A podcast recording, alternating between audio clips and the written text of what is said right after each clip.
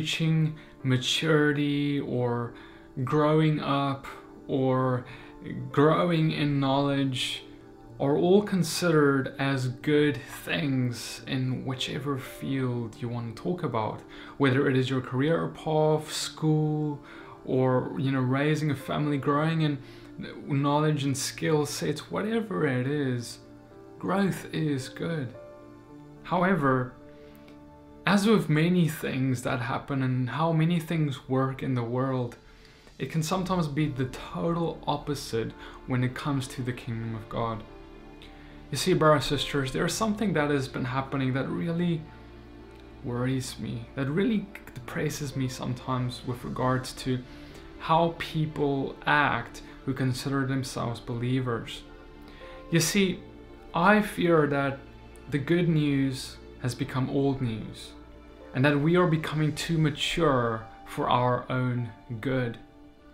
And what I mean by that is the simple good news, the gospel of how Yeshua the Messiah, Jesus Christ, came to die for our sins, to set us free, and the impact of that, we kind of start brushing that aside as we grow in knowledge of Him.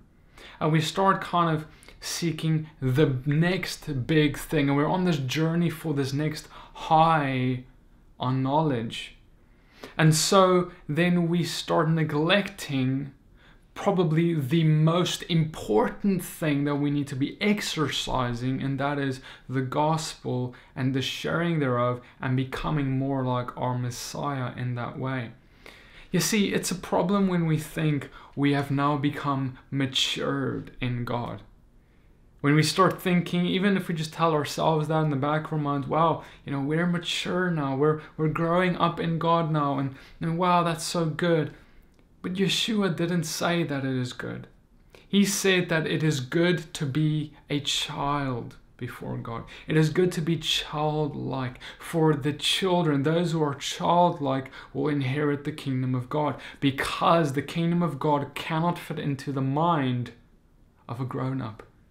In fact, those who are grown up, and in, in other words, with that grown up mindset comes pride and carnality and knowledge and puffed upness, all these things that are at enmity with the kingdom of God and withholds us from walking in that kingdom as Yeshua did. And therefore, we need to actually be trying to look back at the simplicity of what he did and who he is, and to not get distracted by the complexities of all these other things that we want to indulge in in this hunger for knowledge that we develop. And this hunger for knowledge then starts going into all kinds of other directions that are not even scriptural or biblical anymore, things that are maybe truths, but they're things I've discussed in previous videos like conspiracy theories or whatever else, things that aren't the most important thing but starts taking up more and more and more of our time and becomes like our religion. It becomes like our thing and it takes priority over the sharing of the gospel and the simplicities that the gospel brings.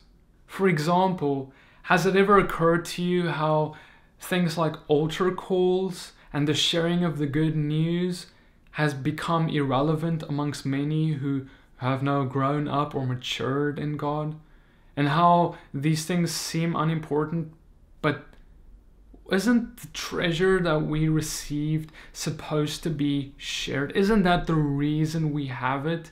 Or has it been given to us to just keep it to ourselves? No. The treasures that the Father has deposited into your heart has been deposited there for a reason, and that reason is not for you to keep it to yourself, but to share it. What has happened to things like the Lord's Prayer? One of the most basic elementary principles that Yeshua, Jesus, taught us is how to pray. Yet it seems that the Lord's Prayer has been replaced with prayers like the Shema Hear, O Israel, the Lord your God, the Lord is one. A beautiful prayer in the Torah. However, why do we need to have it at the cost of the Lord's Prayer? Why do we throw out the most important prayer probably given to us for another? Why can't we have both? Why can't we pray the Lord's Prayer and see the deliverance that comes from doing that? Because I can testify myself, there is great deliverance and power in that prayer. What has happened to things like communion?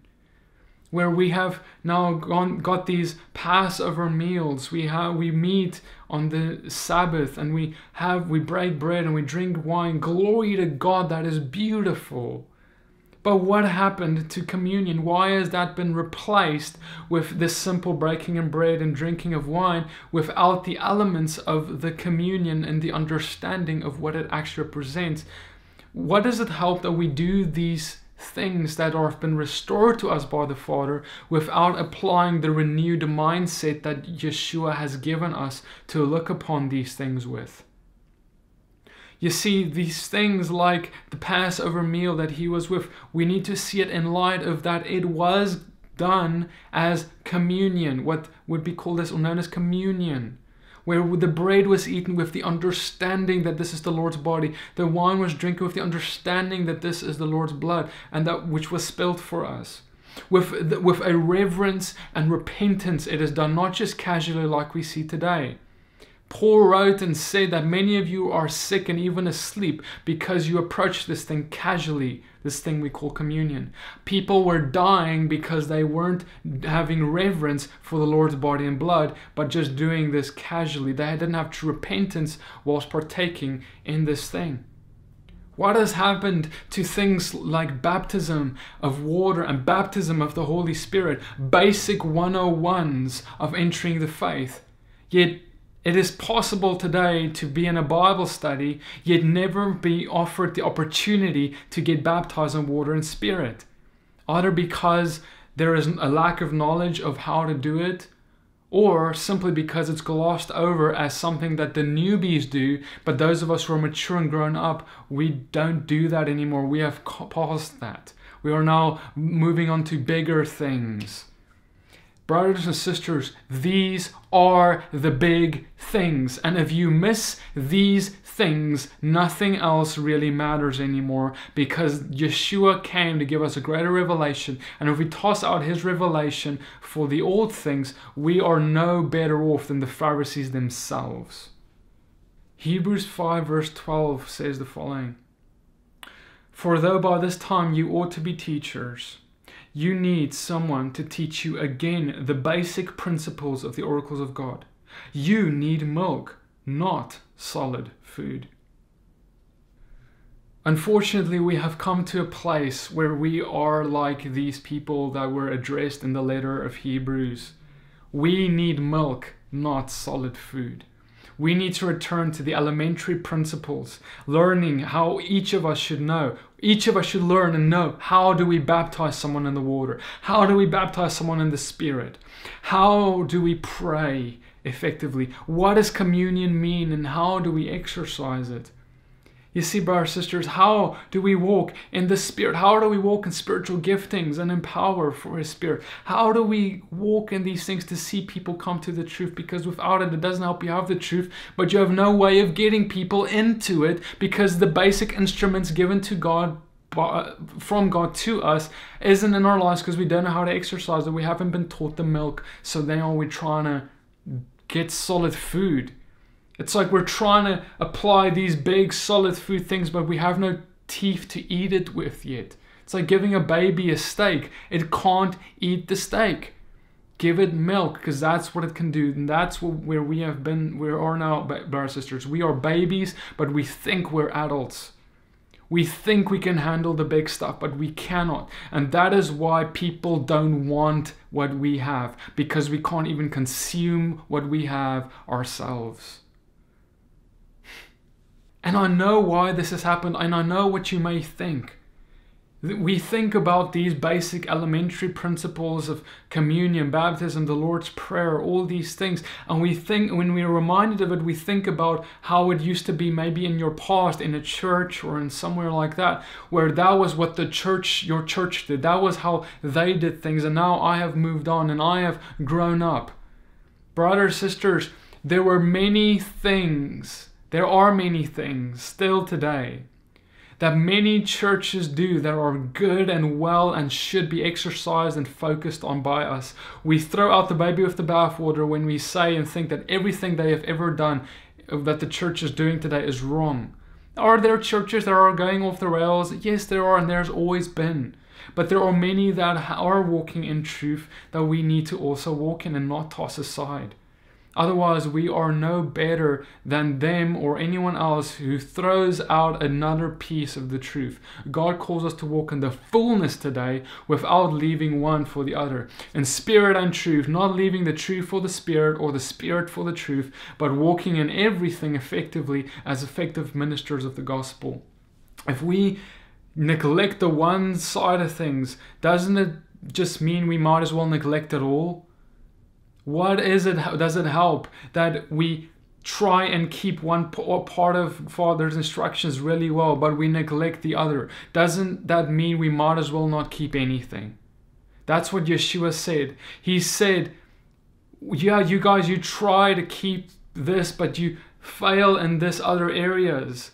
Don't you understand that he who breaks the law breaks all of the commandments? Yes, that is how it works. That is how it applies. And that is how it is today. You cannot go and say, I want to keep this and this and this and this, but this is too churchy for me. This is too elementary for me. I don't do that. I rather I'm going to talk about my flat earth instead of going out and baptizing people. I'm going to rather go and talk about my conspiracy theory instead of or I'm going to rather keep the Passover at the cost of keeping communion and not doing that. I'm rather going to do the Shema at the cost of the Lord's Prayer. Why does it have to be at the cost of something else? Why can't we walk in everything that our Messiah walked in and stop making excuses and things that make us uncomfortable or stop throwing things out that we don't feel comfortable doing. Brothers sisters, your flesh doesn't like walking like your Messiah. That's how it is. But we need to swallow our pride and push our flesh out of the way, start fasting for once to do that because that's also something we don't do as our Messiah instructed to us to do. And now, why are we even then um, shocked when we struggle to walk like He does, to look like He does, to love like He does, if we don't do everything He did to walk like He did? Brothers and sisters, this race is a marathon. This race is not a, a, a sprint, it's an endurance race. It's the kind of race that you run with endurance. And if you know anything about racing, you run slowly and you keep running and keep running and keep running. You don't run full speed ahead from the get go because then you'll be burnt out by the time you reach the finish line. We are in an endurance race. That means take things at a pace that you can do, at a pace where the, you won't outrun things and miss things along the way, like many have missed these elementary principles I just mentioned, amongst other things. But rather, take this thing at a good pace, but run, run, run, and keep running until the end. Paul said this 1 Corinthians 9, verse 24 Do you not know that those who run in a race indeed all run, but one receives the prize? Run in such a way as to obtain it and everyone who competes controls himself in every way. Now they do it to receive a corruptible crown, but we for an incorruptible crown. Therefore I run accordingly, not with uncertainty. Thus I fight not as one who beats the air, but I treat my body severely and make it my slave, lest having proclaimed to others, I myself might be rejected. Run the race with endurance, treat your body as your slave, because it will try to keep take you off track. It will try to convince you to stop running. If you've ever run the race, the thing that's the biggest enemy that you have, right? If you run any race, is your mind. If you're an athlete, if you're if you don't conquer your mind that's telling you how tired and weak you are and how how you will never be able to win these guys in front of you and all these other thoughts, if you can't overcome that, you've already lost the race before you even started.